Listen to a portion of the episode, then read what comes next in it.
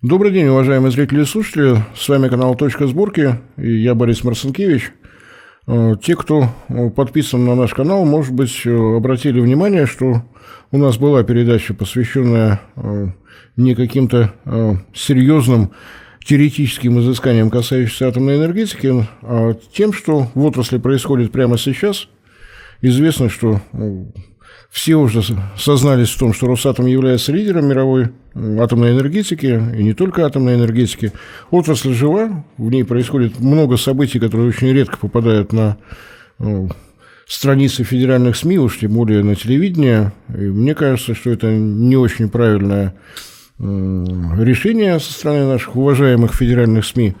Мне кажется, что об этой отрасли нужно знать, она интересна, она живая, бодрая, событий много, и э, я попросил прийти сегодня в студию Павла Яковлева, руководителя портала «Атомная энергетика 2.0». Павел, добрый день. Присоединитесь, зрители, приветствую вас. Павел, давайте попробуем о новостях, о том, что вам показалось интересным. Вот за то время, пока вы не были в нашей студии, пара недель прошло, наверняка новостей каких-то накопилось много интересных, хороших. Начнем, наверное, Безусловно, новостей очень много, не просто хороших, а отличных. Конечно же, главная новость – это сегодня э, вышло э, подписание соглашения э, с китайским агентством по атомной энергии Росатомом о создании э, комплексной э, программы дорожной карты по технологиям замыкания ядерного топливного цикла и быстрым реакторам, который включает в себя и переработку АЯД, и э, новые топливные решения, уран-плутониевое топливо. Это те, некие те детали, которые были упомянуты в пресс-релизе, а в целом а, в конце заявления говорится о совместном создании России и Китаем векторов развития мировой атомной энергетики за делом на серьезное будущее. Речь идет о том, что в составе делегации, которая побывала в России вместе с председателем Китайской Народной Республики товарищем Си были не только представители а, всевозможных политических ведомств, которых и в Китае, и в России достаточно, но и представители деловых кругов. Один из них, вот то самое упомянутое Павлом, агентство по атомной энергетике, это государственный регулятор Китайской Народной Республики, и подписано новое соглашение а, с Росатомом, что касается сотрудничества по а, теме быстрых нейтронов, то, если кто не помнит, могу еще раз сказать с большим удовольствием, что действующие реакторы на быстрых нейтронах, их всего два в мире, оба работают в России в составе Белоярской атомной электростанции. Несколько лет назад а, Китай, тоже у нас на глазах становящийся одним из лидеров атомной индустрии, а, начал строительство у себя а, тоже опытно-экспериментального реактора на быстрых нейтронах, 600 мегаватт мощности электрической, ЦФР-600, Сотрудничество началось сразу.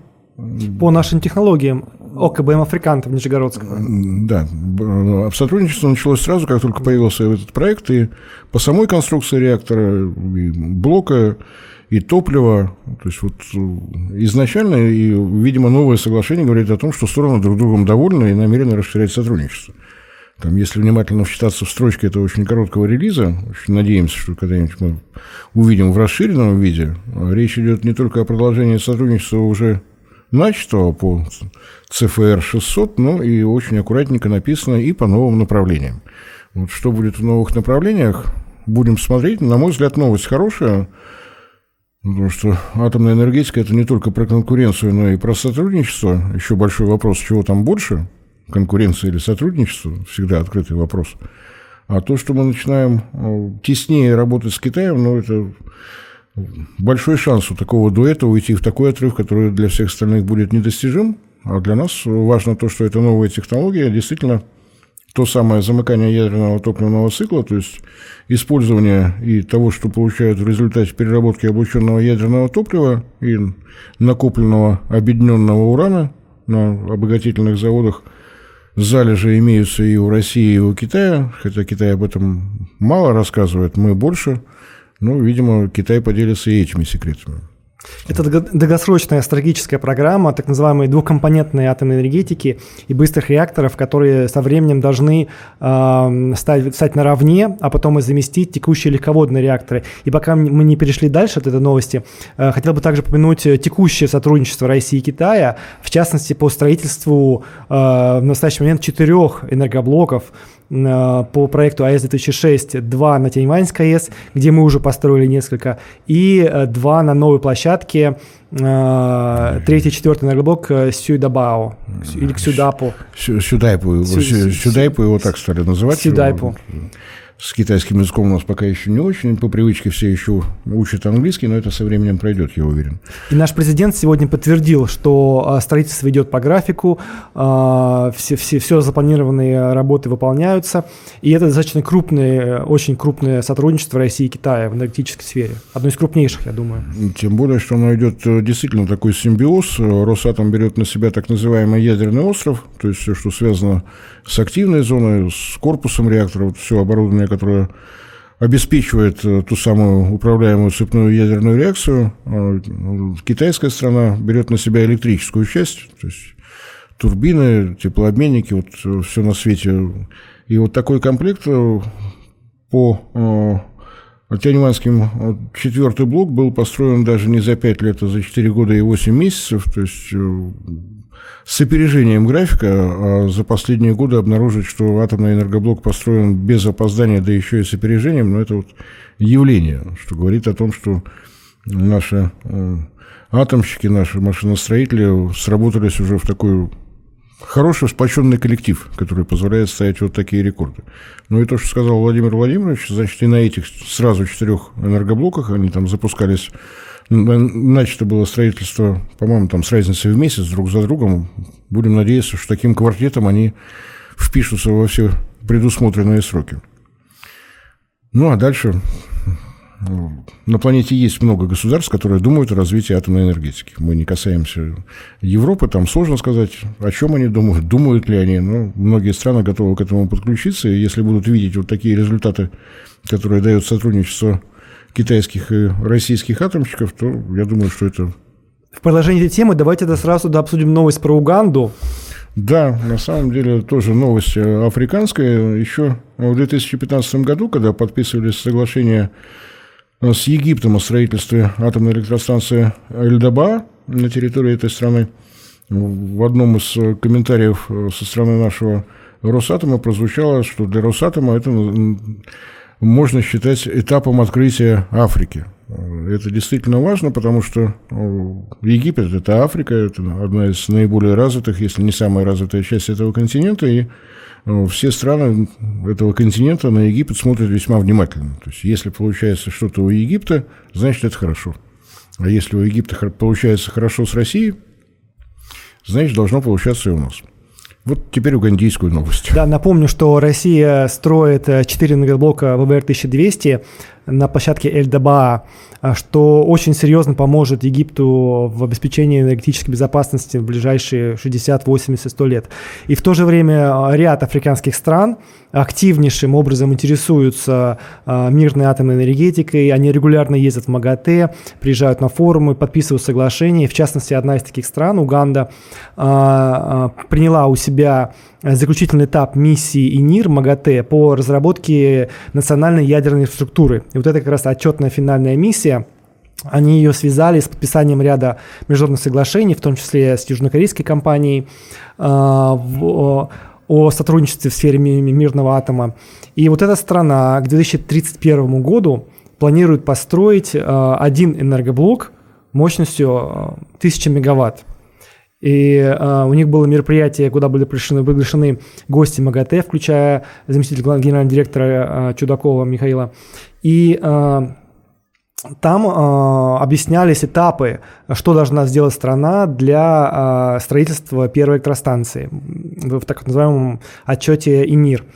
И э, там присутствовал президент, который выступил с абсолютной поддержкой развития атомной энергетики и сказал, что очень нам необходима безуглеродная, надежная, безопасная генерация, необходимо развивать кадровый потенциал, кадровые ресурсы, образование.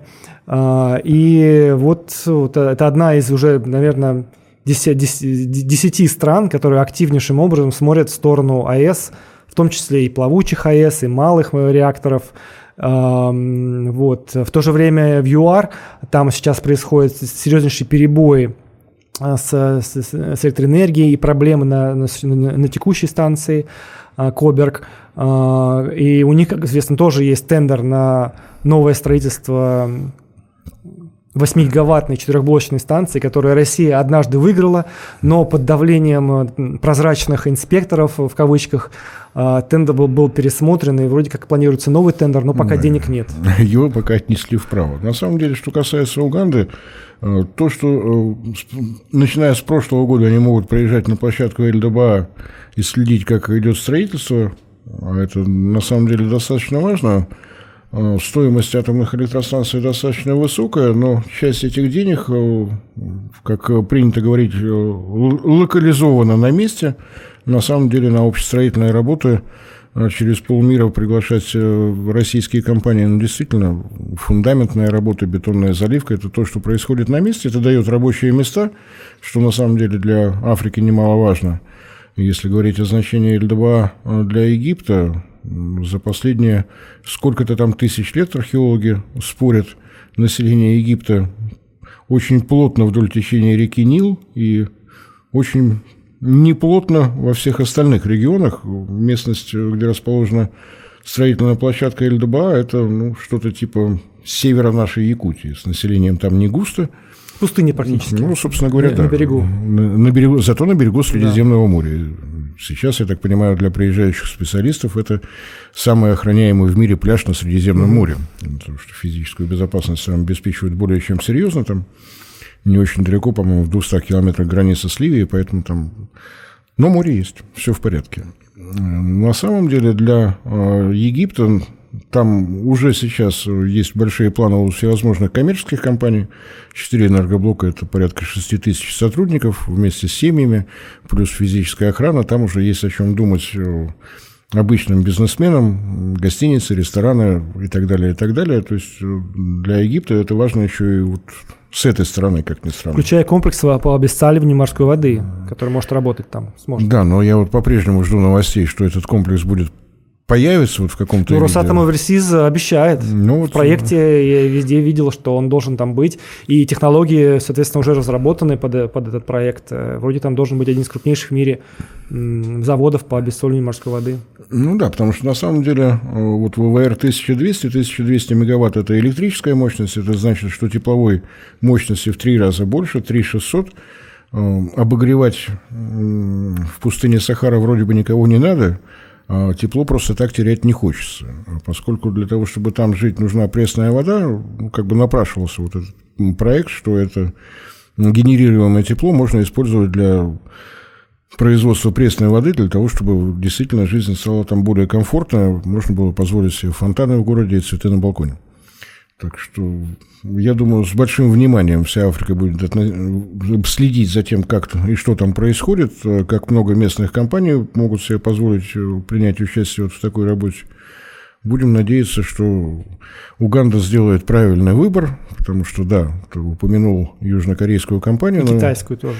Вот э, это уже серьезнее, потому что речь шла о атомном энергоблоке мощностью 1 гигаватт. Вот и давайте внимательно присмотримся. Если мы говорим о южнокорейской компании Кепка, то у них проект 1400 э, мегаватт, в России 1200, и только у Китая притаился дракон первый, который как раз 1 э, гигаватт. И ну, есть. у Кореи вот эти блоки ОПР-1000, их национальная версия, стандартная рабочая лошадка, как нашего VR-1000, он, в принципе, тоже подразумевается под экспорт. Вот это вот та технология, которую они хотели построить в Англии. А, вот, и, так сказать, это тоже отчасти экспортный блок у них, тысячник. Так что будем смотреть, каким будет выбор. Что касается вот этого этапа работы, э, не стоит забывать, что атомная энергетика – вещь сложная и местами даже опасная. Требуется соблюдение всех положений договора о нераспространении ядерного оружия. То есть прежде чем страна получит возможность вступить в престижный клуб стран, владеющих, собственно, атомной энергетикой, и законодательство нужно приводить в порядок.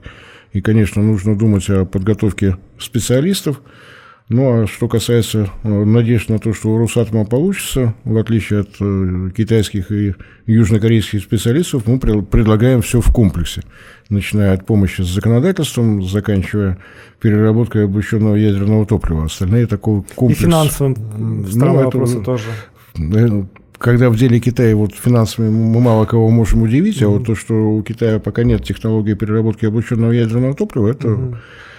В нашу пользу точно так же, как и все, что касается производства, собственно говоря, топлива, потому что э, в этом направлении мы пока Китай опережаем достаточно серьезно. Не буду использовать другие термины, обычно это не любят и вырезают. Угу. Так что хорошая новость, приятная да. новость. И как раз можем пойти дальше, обсудить э, кадры только не со стороны Уганды, а со стороны России. Потому что на этой неделе прозвучал ряд э, серьезных и значительных заявлений о потребности российской атомной отрасли в кадрах. Вот э, в первую очередь в Москве прошел форум «Атомные города», где Татьяна Терентьева, заместитель э, гендиректора Росатома по, по, по кадрам, заявила, что Росатому до 2030 года нужно будет около 100 тысяч новых специалистов, и половина из них будет размещаться, будет работать в атомных городах. Это города, и включающие атомные станции, и объекты ядерного топливного цикла, а, и ЗАТО, а, вот, это, это достаточно большое заявление. А, еще два скажу заявления по, по этой теме. Буквально сегодня пришла новость, что э, э, Сибирский химический комбинат и АДЭК... Вот сначала такая большая новость, да. как зонтик, до, 7 лет необходимо 100 тысяч новых специалистов. А вот э, да. последующие новости, это уже о том, уже как это выглядит. Они уже маленькие новости. Но, но они реальные. До, до, до конца года АДЭКу в Северске, это проект Брест-300, э, и э, самому комбинату потребуется 400 новых специалистов. И также для будущего пятого энергоблока БН-1200М – быстрого реактора нашего головного уже, который станет на Белорусской АЭС, а, штат планируется увеличить в полтора раза всей атомной станции. Это вот было а, сделано заявление по итогам визита министра инноваций а, Свердловской области на станцию, и они активно планируют расширение инфраструктуры под новый персонал, расширение Заречного, вот, под, под, под будущий строящийся пятый энергоблок Белорусской АЭС. Ну, что касается самого реактора БН-1200, быстрого натриевого, э, проект э, однажды уже научный совет Росатома рассматривал. Четыре года тому назад был сделан ряд э, замечаний, потребовались дополнения и исправления, и в этом году научный совет ожидает исправленный проект к себе на рассмотрение. Модернизированный. Да, ну, с учетом всего, что тогда было замечено. В основном, на самом деле, касалось не столько э, безопасности э, технологии, сколько экономической составляющей. То есть задача, которую поставил научный совет, экономическая составляющая должна быть не хуже, чем у обычных э, легководных реакторов. Вот в этом году научный совет ждет, удалось ли творческому коллективу с этой задачей справиться. Так что э, подготовка Свердловской области уже идет, и вот то количество специалистов, которые нужны Росатому для подрастающего поколения, обратите внимание, в ближайшие 7 лет 100 тысяч новых специалистов, из которых, вот, как Павел сказал, 50 тысяч – это атомные города, и вот здесь возникает пауза, где же будут работать следующие 50 тысяч? Правильный ответ – за пределами Российской Федерации. Так что тот, кто помоложе и поэнергичнее, может спокойно рассматривать Росатом как вот такое туристическое бюро. Можно поездить по разным странам мира, но для этого надо немножечко получить знания, опыта и квалификацию. Но тем не менее. Да, тем не менее, а, действительно, э, это, это очень большое направление, важное, плюс это еще и цепочки поставок очень большие для всей атомной отрасли, а, где также будут необходимые кадровые ресурсы и новые ученые. А, давайте пойдем дальше, обсудим следующую новость. Она частично относится к той теме, которую мы обсуждали в прошлый раз, про толерантное топливо. То, что Росатом начал второй цикл, второй этап эксплуатации толерантных сборок ТВС-2М на Ростовской АЭС. А вот, они уже отработали там один, один, один 18-месячный цикл, и сейчас а, они будут проходить дальнейшие исследования. И на третьем этапе после завершения планируется лицензирование этого топлива, которое предназначено для того, чтобы значительно уменьшить риски тяжелых аварий, в том числе возникновение парациконевых реакций, стабильность этой активной зоны в, любой нештатной ситуации. И это, этот тренд на новые виды безопасного, аварийно устойчивого, так называемого толерантного топлива, это мировой тренд. Ряд мировых компаний тоже активно этим занимается. Мы тоже читали новость про Westinghouse. Таблетки толерантные э, лицензировал у, у, регулятора. Французы тоже активно развивают свое толерантное топливо. И, по-моему, Евросоюз даже вот, принимая э, атомную энергетику зеленой, в критериях, в критериях по ее будущему развитию, по-моему, они все-таки указали, что новые строящиеся атомные станции в Европе должны будут работать на толерант, исключительно на толерантном топливе. Ну, а для тех, кто не смотрел, еще раз напомню, что такое толерантное топливо. А, тема стала крайне активной в марте 2011 года, когда произошла авария на японской атомной электростанции Фукусима-Даичи. Сейчас будет немножечко технических вещей, но это не страшно. Урановые таблетки, для того, чтобы они не рассыпались по активной зоне, находятся в тепловыделяющих элементах. Это тонкие и очень длинные трубочки, тонкостенные, выполнены они из циркония. Цирконий – это оптимальный э, металл для атомной энергетики, именно для производства твелов. Он не боится коррозии, он не боится высоких температур, высокой плотности – он э, не искажает потоки э, свободных нейтронов, то есть э, всем хорош. Но в марте 11 выяснилось, что у него есть одна проблема, связана это с так называемой парациркониевой реакцией. Если вспомнить, что на Фукусиме происходило, там произошло полное отключение всех видов питания, собственного, того, которое поставлялось по линиям электропередач, то есть вот э, перестали работать... И резервного. Или ну, все виды резервного, да. ни, никакого питания не да. было, соответственно, остановились насосы, которые обеспечивают прокачку воды через активную зону. То есть вода есть, но она никуда не движется. Ядерную реакцию при этом никто не останавливал, да и ее остановить сложно. Топливо грелось, вода начала выкипать. Законы физики никто не отменил. А вот э, взаимодействие циркония с водяным паром, не с водой, а именно с паром, начинается парациркониевая реакция, э, которая нехороша э, сразу в двух отношениях. При ней выделяется достаточно большое количество водорода, который просто взрывоопасен, и э, идет рост температуры. То есть мало того, что ядерное топливо грелось из-за того, что продолжались реакции деления, вот дополнительно еще и от химической реакции температуры. Для того, чтобы этой проблемы не было, необходимо топливо, которое будет толерантно по отношению к пара циркониевой реакции. То есть, несмотря на то, что циркониевая трубка, тепловыделяющий элемент, окажется в среде водяного пара, вот эта реакция не должна начаться. Вот это направление стало по понятным причинам развиваться сразу во всех странах. Здесь, в общем, по-моему, самая плотная конкуренция. У всех какие-то решения могут быть самыми разными. То есть оставить на месте цирконий, но закрыть его каким-то слоем, который не даст э, цирконию взаимодействовать с водяным паром. Одно из направлений. Керамики, например. Ну, это одно из направлений. Да. Мы сейчас говорим о том, что происходит на Ростовской АЭС. А, шесть сборок. Сборка – это э, тепловыделяющая сборка. В одну конструкцию соединены 312 твелов. Дистанционные решетки удерживают их на правильном расстоянии друг от друга и так далее. Вот шесть таких тепловыделяющих сборок – это тепловыделяющие элементы а, с нанесенным слоем хрома. Это тоже такая нетривиальная задача. Изделие маленькое, кругленькое. Хром должен быть абсолютно одинаковой толщины, правильной толщины, чтобы ни в коем случае не нарушить нейтронные характеристики. Вот идет проверка того, как это происходит. А, еще шесть сборок – это просто убрали цирконий из трубок, новый сплав. Тоже надо проверить, как он будет себя вести в штатном режиме, в активной зоне реактора. 18 месяцев – это так называемый топливный цикл, это то время, в течение которого тепловыделяющие сборки находятся в активной зоне реактора. Важно и так, как пройдет этот топливный цикл, и последующие постреакторные проверки. Спешки здесь нет и быть не может по понятным причинам.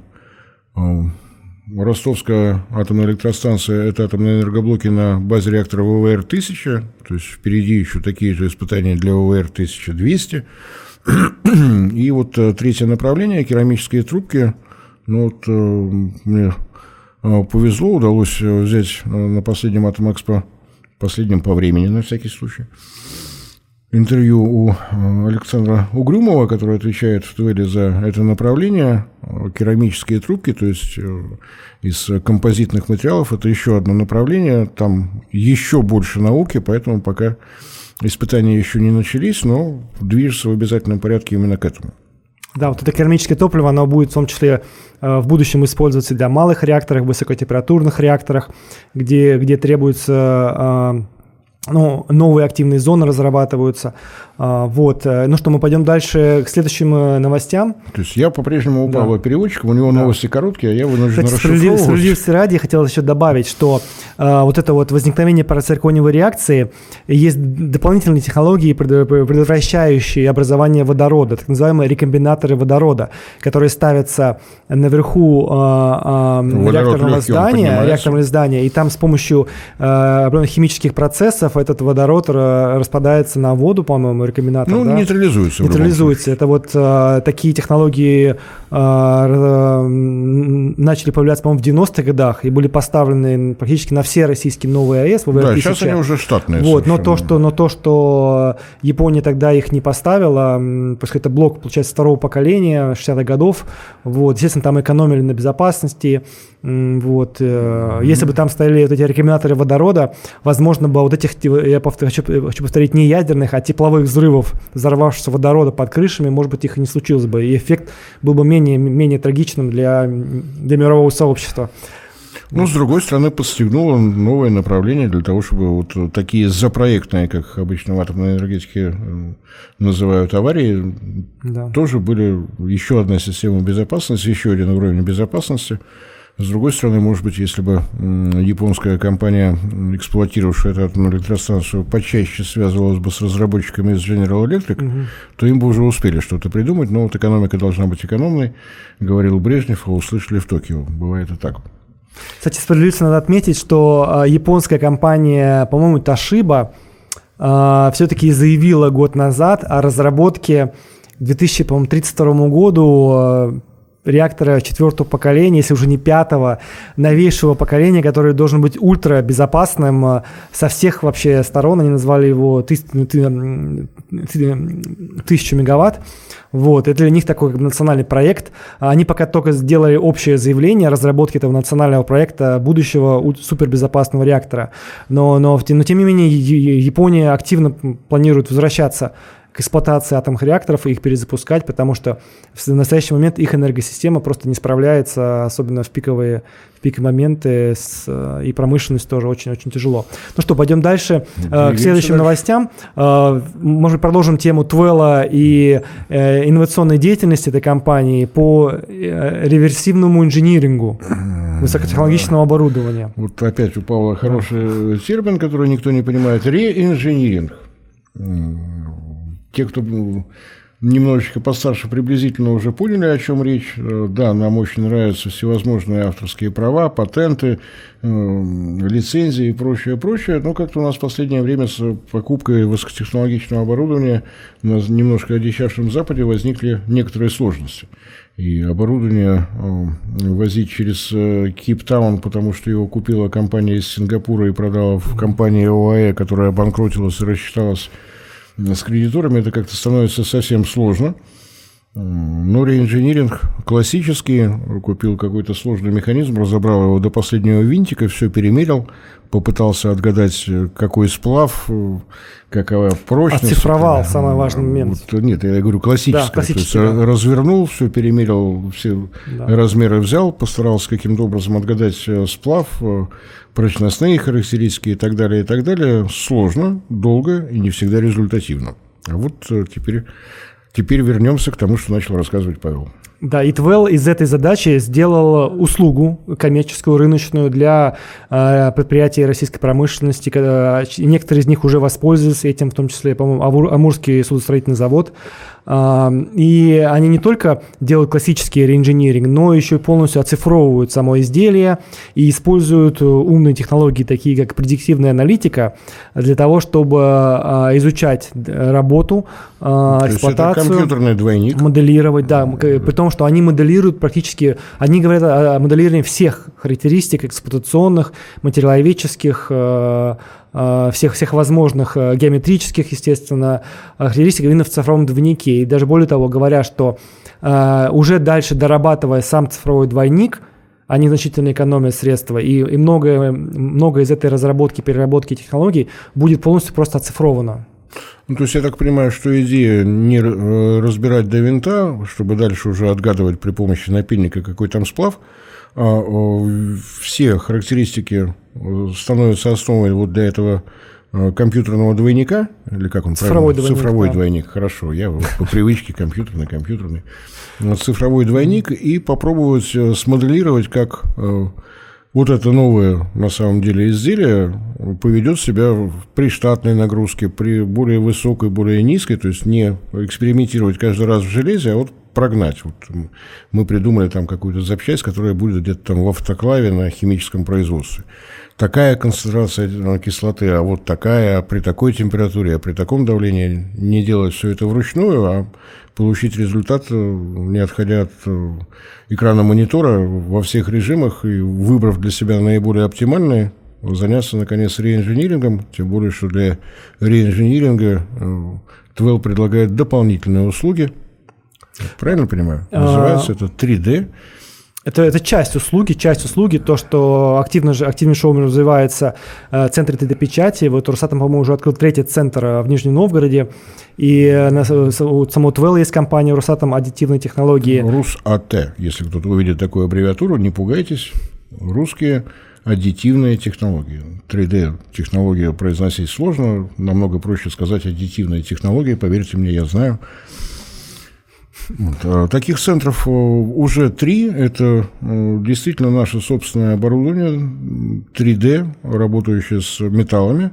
Причем одно из предложений э, РУС-АТ – это двухлазерное, то есть можно работать не с одним металлом, а сразу с двумя. То есть 3D моделирование из сплавов, еще, по-моему, если в мире и есть, то можно на пальцах пересчитать, сколько таких центров – Росате э, не пошел на то, чтобы предлагать это как товар, они создают именно центры, чтобы к ним э, потенциальные заказчики могли прийти и получить нужный результат. Я знаю, что такие планы есть еще и на острове Русский, вот, угу. то есть ну, этих центров должно становиться больше. Это тоже одно из э, тех направлений, которые как материнская компания развивает именно ТВЭЛ. То есть это угу. вот из этого гнезда да. так, вот такой птенчик еще вырос. Ну и у нас, по-моему, есть новость, касающаяся уже непосредственно строительства новых атомных энергоблоков у нас в России. Есть новость? Есть новость, есть ряд новостей, но важная, важная для общественности, для общественного доверия и уверенности новость о том, что на прошлой неделе состоялись общественные слушания а, в Курчатове о а, строительстве еще двух а, энергоблоков ВВР ТОИ – третьего и четвертого энергоблока в Курской АЭС-2, где присутствовала и общественность, и промышленность, и, и, и, и представители власти, э, которые рассмотрели преимущества, возможности, которые даст эти станции, замещающие РБМК. Курская атомная электростанция – это четыре блока РБМК-1000, сейчас уже строятся э, вовсю, и там тоже новостей можно каждую неделю сообщать, что удалось э, строительным монтажникам и другим специалистам вот эти четыре блока планируется заменить на четыре блока ВВР ТОИ. Что такое ВВР ТОИ, нам Павел сейчас тоже расскажет. То мы привыкли ВВР 1200, а это вот да. ВВР Это следующая версия 1200, реактор 1200, типовой, оптимизированный, инновационный, э, информатизированный, информатизированный, а, где, по моему мнению, сделан акцент, мне кажется, на экономическую составляющую, экономическую выгоду серийного будущего строительства таких энергоблоков, а, чтобы они были именно экономически привлекательны для промышленности, для экономики, и где планируются активные модульные серийные, серийные технологии э, за счет э, тиражирования успешных решений Вот, некоторые говорят, что вот в Турции очень похожий проект на ВВР ТОИ, вот, но тем не менее там 1200. Вот, но это, это именно тот проект, который будет, должен стать рабочей лошадкой будущего в России, флагманской в России, и в, в будущем и за рубежом. Э, вот там ряд э, инновационных э, конструкционных решений, но, но в первую очередь я бы сказал, что, наверное, это больше про экономику, про экономику, чтобы, чтобы реакторы были не только безопасными, не только надежными, но и экономически привлекательными в длительной более, перспективе. Более привлекательными. Потому что хотел бы сказать, что э, срок службы уже вот этих реакторов в РТОИ, по-моему, он заявляется уже в, ну, минимум 60, но в 80 до 100 лет. То есть они будут обладать повышенной, повышенной э, так сказать, э, жи- жизнестойкостью, э, вот, что даст тебе определенные выгоды следующим поколениям. Ну, я так, наверное, правильно понимаю, что все пошагово для того, чтобы появились заказы на ВВР ТОИ из-за пределов России, сначала нужно этот ВВР ТОИ показать. То есть вот референтный блок, пионерский блок, опытно-демонстрационный, называйте как угодно. То есть первый в серии должен появиться у нас в России, потому что на самом деле та самая задача номер ноль в атомной энергетике – обеспечение э, безопасности, помимо всех экономических составляющих. И за последние лет 10-15 заказчики научились не верить в красивые 3D-модели, даже если их цветными фломастерами рисовать, тоже не устраивает, а вот возможность прийти на месте, все проверить, э, если необходимо снять какие-то дополнительные характеристики, допустим, по радиационной безопасности, убедиться, открывается дверь слева направо или справа налево вовнутрь, или, может быть, ее можно переставить. Вот в проекте специально для нашей страны можете сделать такую же, но зеленую? Да, можем. Так что пока не будут построены, не будут введены в эксплуатацию э, ВВР ТОИ в составе Курской атомной электростанции – рассчитывать на то, что Росатом начнет предлагать иностранным заказчикам, было бы странно. Росатом предлагает проверенные решения. Вот, э, так что следующий вот такой шажок в направлении обычных легководных реакторов – это ВВР ТОИ. Так что следим за успехами наших атомных строителей, атомного машиностроения, из самих атомщиков, как у них будут эти дела. Э, в Курске на, на, в Курчатове, простите, на Курской атомной электростанции. Но я думаю, что о том, что проис, там происходит, мы уже в следующем выпуске с вами обязательно поговорим. Там много интересного на этой площадке. Да, и также в завершении этой темы надо сказать, что на Смоленск АЭС также э, планируется к строительству сейчас два, но в перспективе еще два, также э, замещающих энергоблока ВВР ТОИ. То есть это, это похожие станции. Э, сначала было 4 реактора РБК-1000, потом переводится на ВРТОИ. И я уверен, часть специалистов, которые были задействованы э, в Курчатове, тоже пойдут в Десногорск строить новую атомную станцию. Это, это очень важное решение для, для Смоленского, Смоленской области, для, для, для промышленности этого региона. Ну, э, у меня есть э, хорошие знакомые, которые на Смоленской атомной электростанции работают. Они рассказывают, что да, этого ждут, когда дело дойдет уже до готового проекта, когда будет что обсуждать, потому что в общественных слушаниях э, будут принимать участие и те, кто работает на Смоленской атомной электростанции в настоящее время. Станция замещения, это значит, что родной для них РБМК-1000 выключат, они атомщики, они не пойдут работать грузчиками, им хочется продолжать оставаться в атомной энергетике, поэтому для них это такой очень важный момент увидеть, узнать характеристики, как будет выглядеть работа и так далее, и так далее. Ну, со своей стороны, напомню, что в обоих случаях мы с Павлом рассказываем о станциях замещения, то есть это не рост нашей энергетической системы, это обеспечение нашей безопасности. Рост есть по электрической мощности, но каким-то тотальным его нельзя назвать. Работает 4 РБМК 1000, на смену придут 4 ВВР ТОИ по 1200. 1200, ну вот 800 мегаватт. Это действительно станция замещения. Что касается новых про- проектов, то есть совершенно новых, там, где ничего замещать не надо, там, где сейчас ничего нет. Не так давно ведомственная газета э, Росатома сообщила о том, что рассматривается ну, на период до 2050 года целая просто серия новых атомных электростанций, но расшифровки пока не последовало. Будем следить, будем надеяться, что рост экономики России потребует новых электрических мощностей, и какая-то часть из них определенная будет мощностями на атомных реакторах. Да, как, как мы знаем, главная цель обозначена довести а, долю атомной генерации до 25% с текущих 20 к 2040 году. И сейчас планируется к этому году построить 13 э, энергоблоков, многие из которых станции замещения. Ну и, конечно, к этому всему еще будет целая палитра и плавучих атомных станций, и малых АЭС в Якутии. Ждем новостей из солнечной Якутии. Там уже взошло солнце, поэтому я уже не шучу. Уже, уже утро состоялось не так давно, в феврале. Ждем новостей. У нас их действительно получается, ожидается много. Вот по малым реакторам это и плавучие энергоблоки для э, проекта на, добычного проекта на Чукотке. Это и наземные решения, которые вот в Якутии будут отрабатываться. И э, сейчас вроде бы намечается перспектива строительства наземных реакторов малой мощности э, в Киргизии для того, чтобы стабилизировать объединенную энергосистему этой республики.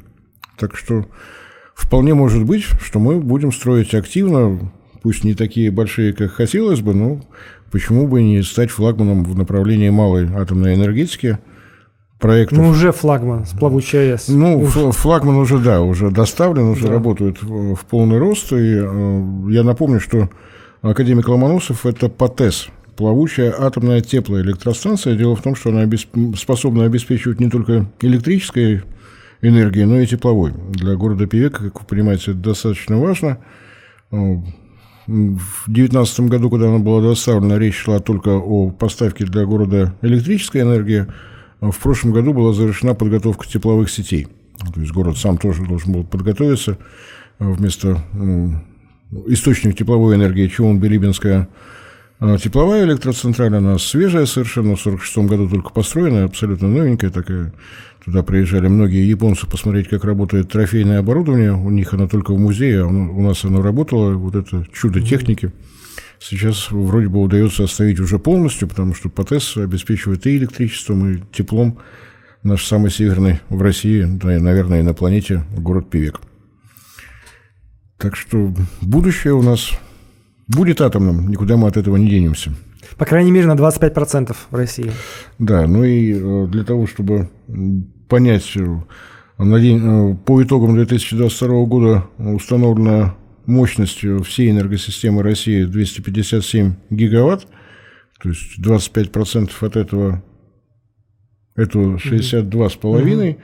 На день сегодняшний общая мощность наших атомных электростанций 50 и что-то такое? Нет, нет, нет, там, там значительно меньше. меньше. Там у нас по установленной мощности 33? Э, около 30. Там постоянное соревнование с Росгидро идет. Угу.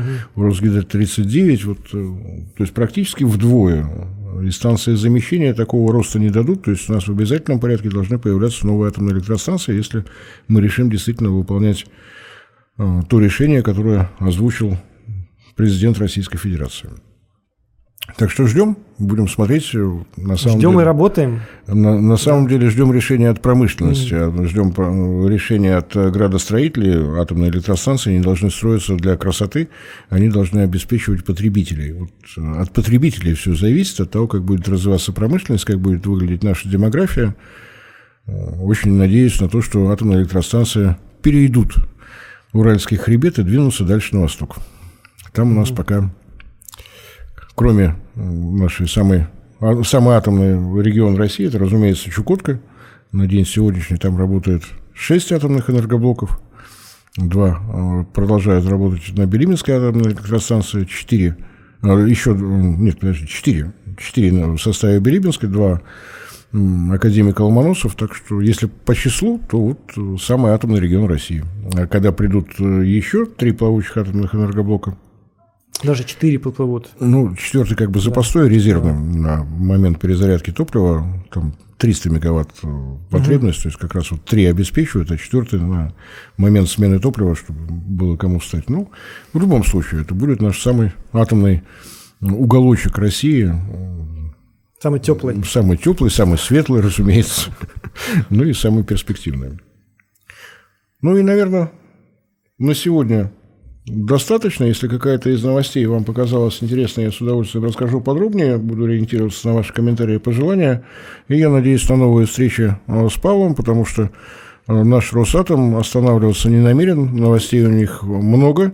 Мы сегодня коснулись только те, которые а, касаются самой атомной энергетики. Я напомню, что у Росатома есть проекты энергетические, но не атомные, атомные, но не энергетические, и даже больше того, и не атомные, и не энергетические. Это был тонкий намек и на Северный морской путь, это был намек на федерального эм, экологического оператора, который занимается отходами первого-второго класса опасности, обычными нашими вот, бытовыми производствами на аддитивные технологии и так далее, и так далее. То есть у Павла запас новостей стараниями Росатома вряд ли иссякнет в ближайшую десятилетку, да и, да и дальше будет отнюдь не менее интенсивным. Павел, большое спасибо большое. за участие. Надеюсь на новые встречи. Ждем ваших комментариев, замечаний, пожеланий, разумеется, критики. Не забывайте распространять наши ролики в ваших социальных сетях. Помогая нашему проекту, вы дадите возможность знакомить вас с нашими новыми проектами. Всем большое спасибо за внимание. Спасибо.